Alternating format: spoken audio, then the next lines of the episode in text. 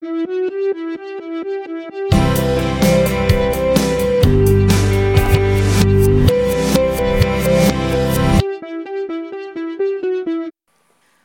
eu sou a Thaís e esse é o Essência Poeta, um podcast onde eu compartilho as minhas experiências de leitura e trago alguns assuntos para a gente refletir e conversar a respeito. Hoje eu venho anunciar a chegada do Maio Laranja, uma campanha nacional de combate ao abuso e exploração sexual de crianças e adolescentes. A campanha Maio Laranja teve origem em lei proposta pelo deputado estadual Herculano Borges, do SD, e reforça a importância das ações do poder público quanto à implementação de um plano de ação voltado ao enfrentamento à violência sexual contra crianças e adolescentes. O dia 18 de maio é o dia oficial da campanha e essa data foi escolhida porque no dia 18 de maio de 1973, um crime bárbaro chocou o Brasil, quando a menina Araceli Cabreira Sanches, de apenas 8 anos de idade, no Espírito Santo, foi sequestrada, drogada, espancada, estuprada e morta por membros de uma tradicional família capixaba. O crime ficou impune. Os acusados desse crime foram absolvidos pela justiça e tudo indica que ficaram impunes por serem de classe média alta e terem influências políticas. A proposta desse dia é destacar a data para mobilizar, informar e convocar toda a sociedade a participar da luta em defesa dos direitos de crianças e adolescentes. Infelizmente, em 2021, o abuso sexual infantil ainda é considerado um grave problema de saúde pública no Brasil devido aos altos índices de casos no país. Segundo dados disponibilizados em 2020 no site do governo federal, na página do Ministério da Mulher, da Família e dos Direitos Humanos, dos 159 mil registros feitos pelo Disque Direitos Humanos ao longo de 2019, 86.800 são de violações de direitos de crianças ou adolescentes, um aumento de quase 14% em relação a 2018. O levantamento da Ouvidoria Nacional dos Direitos Humanos permitiu identificar que a violência sexual acontece em 73% dos casos na casa da própria vítima ou do suspeito, mas é cometida por pai ou padrasto em 40% das denúncias. O suspeito é do sexo masculino, em 87% dos registros, e igualmente de idade adulta, entre 25 e 40 anos, para 62% dos casos. A vítima é adolescente, entre 12 e 17 anos, do sexo feminino, em 46% das denúncias recebidas. A violência sexual figura em 11% das denúncias que se referem a esse grupo específico, ou seja, crianças e adolescentes, o que corresponde a 17 mil ocorrências. Em comparação a 2018, o número se manteve praticamente estável, apresentando uma queda de apenas 0,3%. Grande parte das denúncias sobre o abuso sexual infantil perpassam pela rede de proteção, constituída por serviços da área da educação, saúde, assistência social e segurança pública, que, por meio de seus atores, devem articular ações no sentido de garantir os direitos da criança e do adolescente. Essa rede de proteção é basicamente um conjunto de ações integradas e intersetoriais de cada município para prevenir a violência, principalmente a doméstica, intrafamiliar e sexual e proteger a criança e o adolescente em situação de risco para a violência. Entretanto, por conta da pandemia que estamos vivenciando, causada pelo coronavírus, as aulas presenciais no país foram suspensas, fazendo com que as crianças permanecessem em suas residências a maior parte do tempo. E considerando esse novo contexto marcado pelo período pandêmico e consequente isolamento social, surge uma nova preocupação a maior dificuldade de identificarmos as vítimas ou das vítimas conseguirem ajuda.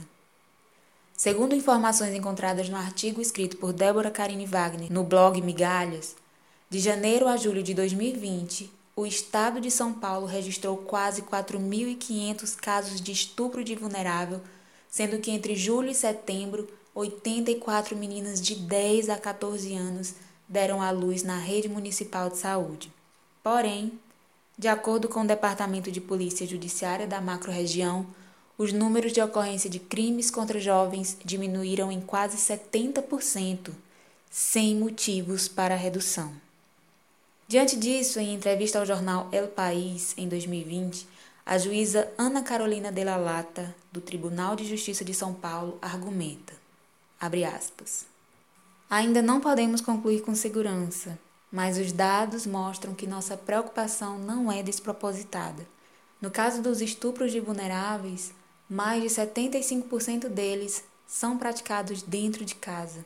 Então acreditamos que não diminuíram, ao contrário, possivelmente houve um aumento com o confinamento forçado. Fecha aspas. A juíza continua dizendo, abre aspas, outro ponto importante é que muitos crimes são noticiados por professores. Eles são fundamentais na revelação de violência contra os infantes, ou seja, contra as crianças, e perdemos esse parceiro com as escolas fechadas. Fecha aspas.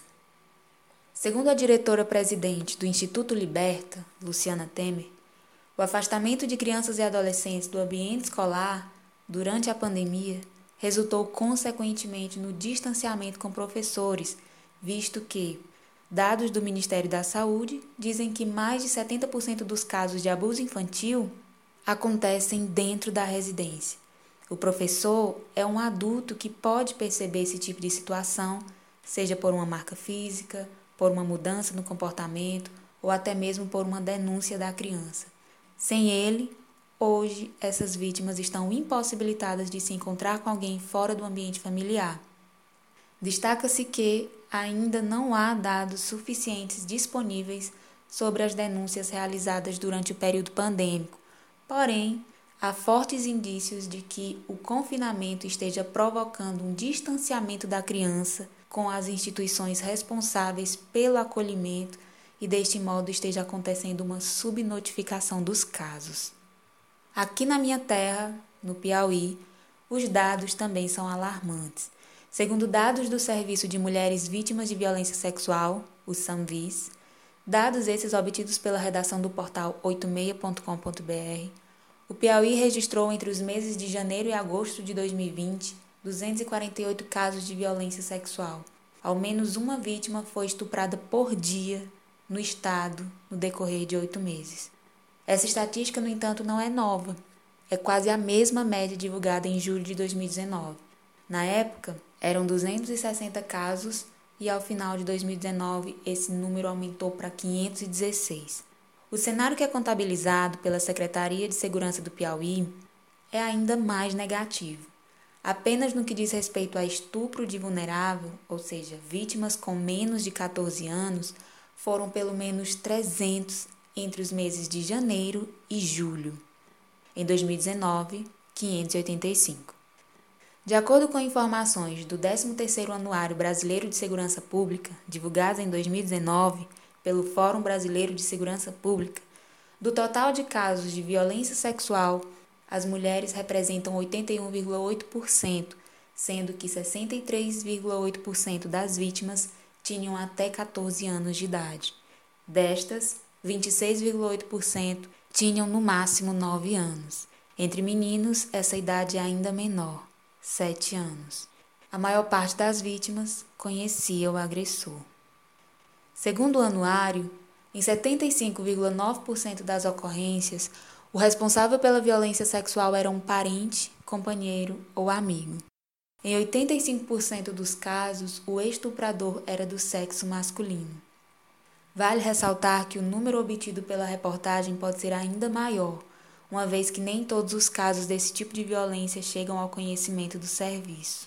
Em entrevista ao portal 86.com.br em agosto de 2020, a titular do 4 Conselho Tutelar de Teresina, Socorro Arraes, afirmou que até aquele mês, 24 vítimas de até 13 anos haviam sido abusadas sexualmente apenas na zona leste da capital. Em 2019, o Conselho Tutelar registrou 60 casos de estupros na quarta zona de Teresina. De acordo com Socorro Arraes, mesmo quando acontece com crianças, as vítimas ainda são culpabilizadas. Esse é um dos motivos pelo qual esse tipo de denúncia sobre o abuso não ultrapassa os portões de muitas residências. O crime é mantido como um segredo familiar e a criança obrigada a conviver com seu próprio algoz. Segundo a conselheira, a maioria das denúncias contra os abusadores são realizadas por parentes próximos ou vizinhos da família através do Disque 100, do próprio conselho e polícia. O procedimento para fazer a denúncia segue alguns passos. Deve-se prestar um BO na delegacia, onde se consegue uma requisição para o exame no corpo da vítima. Caso a vítima seja do sexo feminino, passará por uma triagem no Serviço de Apoio à Mulher Vítima de Violência Sexual, o SAMVIS, e se for do sexo masculino, será encaminhada ao Instituto Médico Legal, o IML. Tanto o Conselho quanto o Ministério Público Estadual devem acompanhar o caso de perto. O Maio Laranja traz luz a essa triste realidade de forma mais enfática, para que todos nós, conscientes da existência desses abusos, possamos nos unir para combatê-lo e nos esforçarmos para fazer a nossa parte.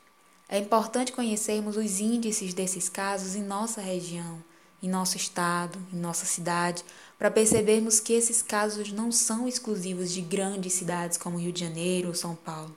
Eu confesso que eu me surpreendi com os dados da minha cidade, uma vez que eu, vivendo tranquilamente na minha bolha, ocupada com meu trabalho, minha vida, não tinha muito acesso a essas informações. Só assim para eu perceber que violências como essa estão mais perto do que a gente imagina, e isso é assustador. Cabe a nós ajudarmos no combate a essas atrocidades. Como para mim também é uma novidade conhecer mais a fundo sobre essa luta, eu trarei mais informações a respeito dos órgãos responsáveis por receber denúncias de violência contra crianças e adolescentes.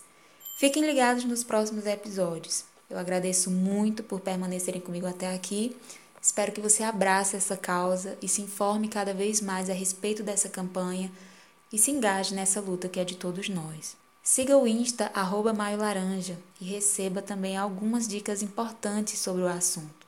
Eu te espero também lá no Telegram, Essência Poeta, para trocarmos uma ideia lá nos comentários desse episódio. Te vejo na próxima, fique com Deus. Tchau!